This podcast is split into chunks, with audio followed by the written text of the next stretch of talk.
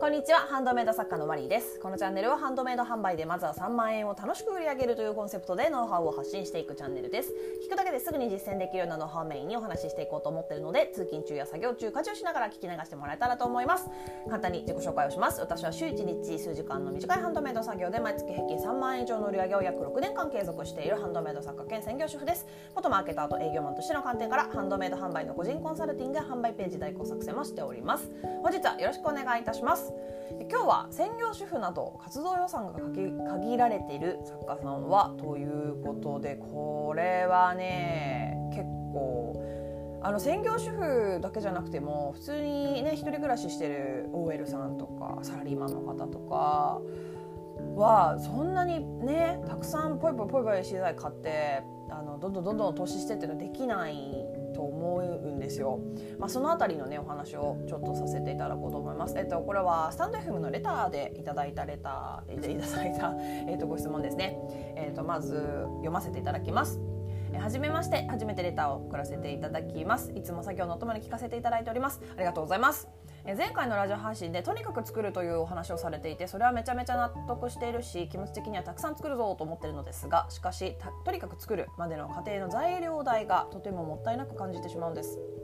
これだけ作ってずっと売れ残ったらと思うと材料を購入するのも出品するのもためらってしまいます。色違いを含めて40種類ほど出品していますがそれ以上作りたいのに躊躇してしまっています。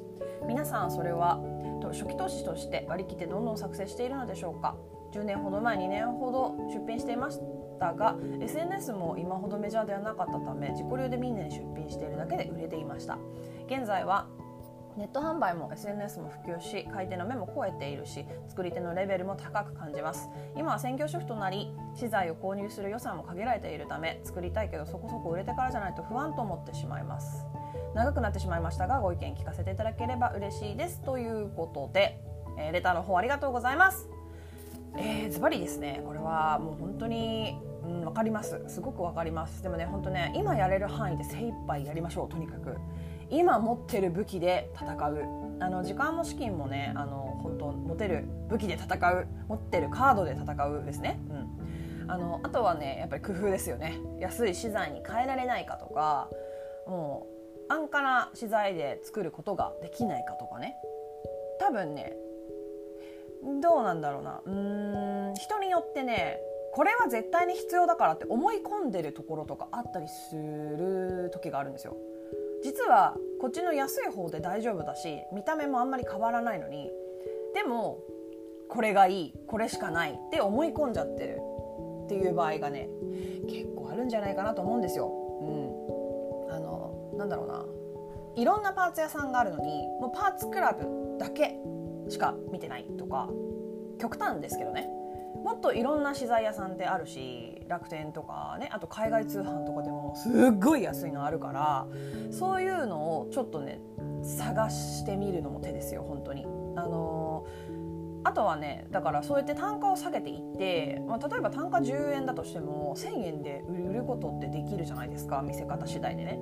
だからそのつもりでこう見せ方を学ぶというかねこう高い資材でいいものを作って売ろうっていう考えじゃない方がいいですよね最初は。まあ、難しいところではあるんですけどでねあのそりゃねお金をねどんどんどんどんつぎ込めるようなもともと資金力があるような作家さんの方が、まあ、成果は出しやすいっていうのは当たり前ですよね。あの広告とかにもお金出せるでしょうし、うん、ただみんながみんなそうじゃないしそんな人稀だと思うしあのそうじゃなくてもできるのがハンドメイド販売ですよねあのハンドメイド販売のいいところでもありますよね。であの私自身もねそんなね資金に余裕があったわけじゃないですよ本当に。だって子供がまだ生後何ヶ月だっけ？間もないよね。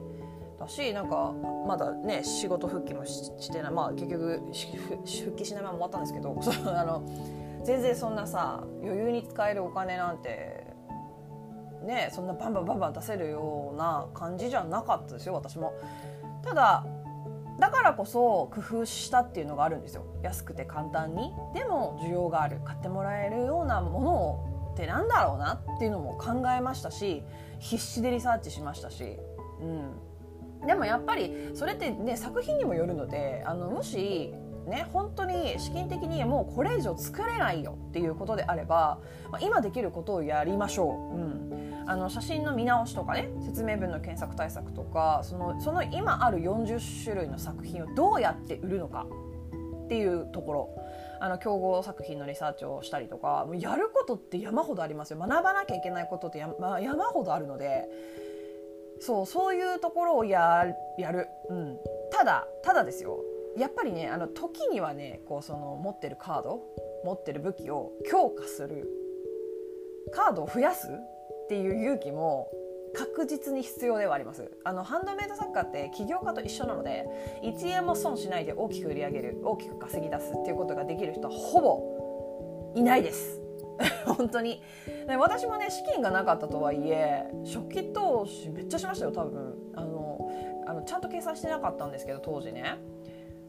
多分無駄にしたお金って結構万とか私結構あの短時間で売れるようになったけどそれでも5万以上使ってますよきっと。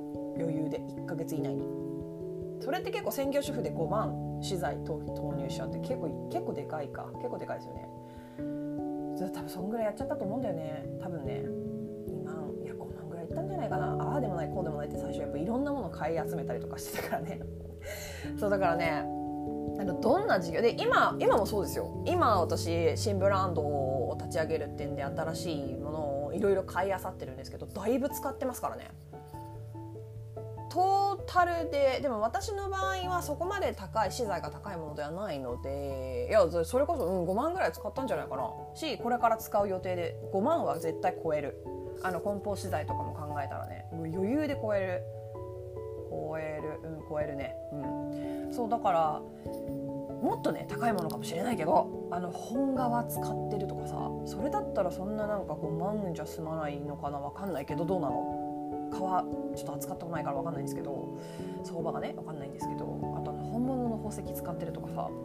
でもだったら最初フェイクレザーから始める。最初はあのちょっと安価な天然石、まあ、同じだけどね。あのだから高価なものじゃない。あのスワロフから始めたっていいよね。っていう考え方もできるかなっていう感じですね。うん、でやっぱりその起業家さんどんな事業でも最初に資金投入して始めてるのであのハンドメイド作家はね少なくて済む方だよ。だから。うん。でその少しも投資をせずにブランドをどんどん大きくしていくってことはもう間違いなく無理なのでなのでまあしばらくはあのねプラスにしようと思わない方がいいかもしれないかな。うんしばらくはねだって私だって最初5万使ったんだったら5万売り上げるまでプラマイゼロっていうかマイナスで出し続けてたっていうわけだしうん。だからその覚悟は必要だと思いますね。本当に。あのもし売り上げがだから出るようになったらその分また投資してもう材料費をいただけたお客様に材料費いただけたって思うような感覚かな。最初からねあの売り上げ出して手残り2万円だでも資材費1,000円だってことにはなかなか難しいよね。最初は本当にお金かかるものだと思います。までっていうのはねでもそれをやらないとねいや物によるよ。だってあのなんだろうシーグラスとか海海岸とかであの素敵なねそのシーグラスとかをこう拾ってきてそれを作ってる方とかはあのひあのかかんないけどお金。かかんないけどでもそれだってね接着剤とかパーツとか買うからね全く1円もかかんないっていうわけじゃないから。で一番大事なことをねあの人と比べるのやめましょう、うん、これも私あの結構何回も言ってるからもう耳たこだと思うんですけど。あの人と比べないでいいです。うん、あの意味ない。本当に意味ない。あのアラブの石油王と私ををねあのあの人はあんなにいい暮らししてって比べてるのと一緒っていうかまあ一緒ですよね。だって生まれてきた環境が違くてその人の状況が違うってそれでさそのそういうアラブの石油王をさいいな私は無理だからいや無理だよっていうね。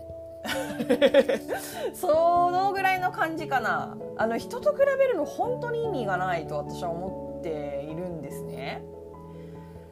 あの人と比べることってこれちょっと大きな話になっちゃうけどあの自分の幸せな自分から不幸になってるよね。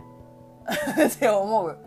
あの人は美人だからスタイルがいいからとかあの人の実家はお金持ちだからどうかとか他人じゃん。っていうね。自分は自分のなんだろう世界があるでしょ。そこで幸せだったらいいよくないですかって思うんですよ。だから自分だから自分が持ってるカードで戦おう。カードゲームを楽しもう。っえ方になれるといいと思うんですよね私は。自分が持っているカードで全力を出すと。そしたらカード増えていったりとかカード強くなっていったりとかするからうん。本当ねあのいやみんなレベル高いからとか思わなくていいですよ本当に。だってその人たちだって自分より先にやってたかもしれないしそういう専門学校行ってたかもしれないし。そういう人と比べたってしょうがなくないですか？私野球できないけどイチローってすごいなイチローみたいになりたいなとかイチローをどうやって超えるかなとか考えないじゃんだって。って思うんですよね。本当に。うん。私はダメだなとか思ってたら本当何にもできない。戦えないのでそれじゃあ。うん。あのハンドメイドだけじゃなくてね人生楽しくなくなっちゃうからほんとね、うん、持てる手札。手札か手札っていうのかカードか、まあ、何でもいいか。で戦うこと。あのなんかそういうことわざみたいなのあるよね。そうとにかくねそれです。あとは学びましょう、うん、持ってるカード少ないんだったら学ぶこと。あのリサーチして売れてる作家さんから学ぶ。マーケティングとかセールスライティングのブログとか見たりとか本読んだりして学ぶ。いい意味でも悪い意味でもあの当たって砕けろ精神がないと結果出せないです。うん。これはもうはっきり言っちゃうね。当たって砕けてもいいや次また頑張ろうっていう気持ちがない人は結果出せないですよ本当に。あの成功あのね失敗しないと成功ってわ見つからないんですよ本当に。あの一発目挑戦していきなり成功するパターンって本当にないから。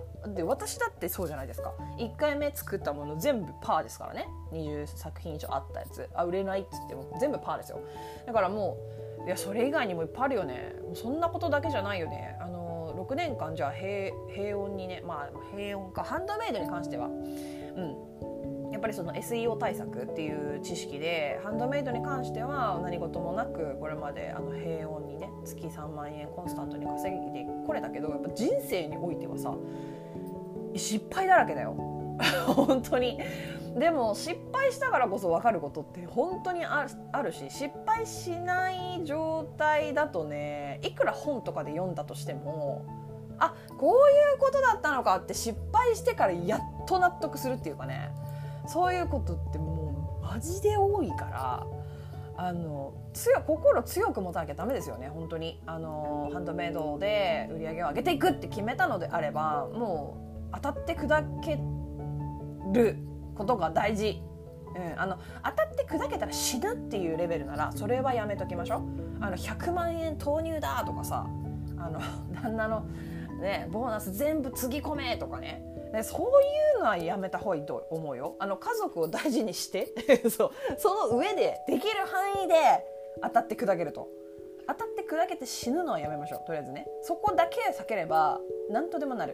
うん、あとやっぱり家族の理解っていうのも大事かなと思いますね。私は、うん、旦那が「いいじゃんやってみなよ」とかって言ってくれたからやれたってとこもあるのででもね大体はね「え？ー?」とか言われるから言わない方がいい言わないでこっそりやっちゃおう、うん、とりあえず。で結果出たら言えばいいよ、うん、そこまで赤字こんだけあります言わなきゃいいんだから。大丈夫大丈夫分かんないよ。